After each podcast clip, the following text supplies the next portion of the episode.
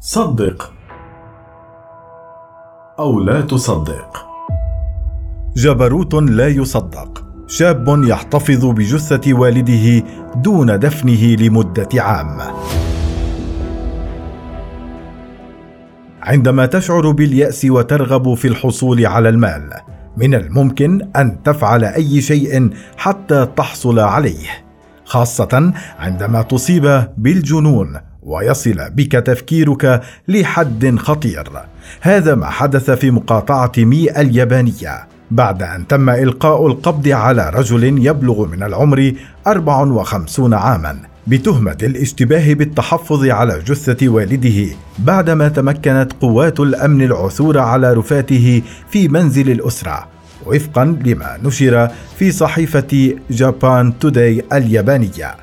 في تصريحات المشتبه به اعترف من خلال التحقيقات الموجهة إليه على أنه بالفعل قام بهذا الأمر وأنه قام بالاحتفاظ بجثة والده بعد وفاته.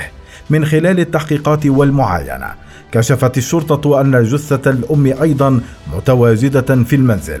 هذا الأمر الذي كان بمثابة صدمة حقيقية بالنسبة للقوات فما السبب الذي جعله يقوم بهذا الأمر؟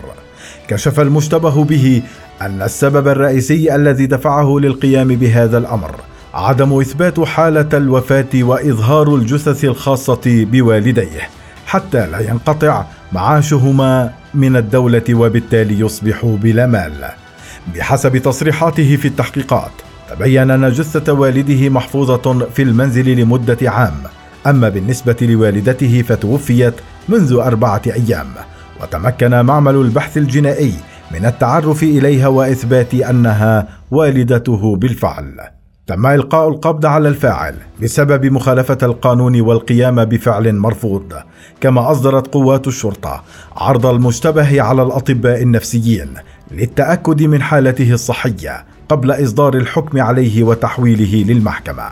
ذكرت الشرطة أن المشتبه الذي يدعى تاكاشي موريشيتا يعمل بدوام جزئي ليس ثابت وفقا لما صرح به في تحقيقات الشرطة بعد اعتقاله يوم الاثنين واعترف بالتهمة الموجهة إليه. جاء في تحقيقات الشرطة أن والده كان يبلغ من العمر 84 عاما، توفي منذ عام بسبب أمراض الشيخوخة، ثم بعد ذلك توفيت الأم منذ أربعة أيام من تاريخ القبض عليه. وقال موريشيتا المشتبه به للشرطة في التحقيقات إنه قام بتخزين الجثث لأنه يعتقد أنه سيفقد معاشه التقاعدي وهو بحاجة للمال بشكل دائم بسبب حصوله على راتب جزئي. ما صرحت الشرطة أن موريشيتا اتصل برقم 119 صباح الاثنين ليبلغ عن وجود جثتين في منزل والديه حتى يحاول أن يحمي أثر الواقعة من على عاتقه لكنه لم يتمكن من الهرب. وسرعان ما اعترف بجريمته.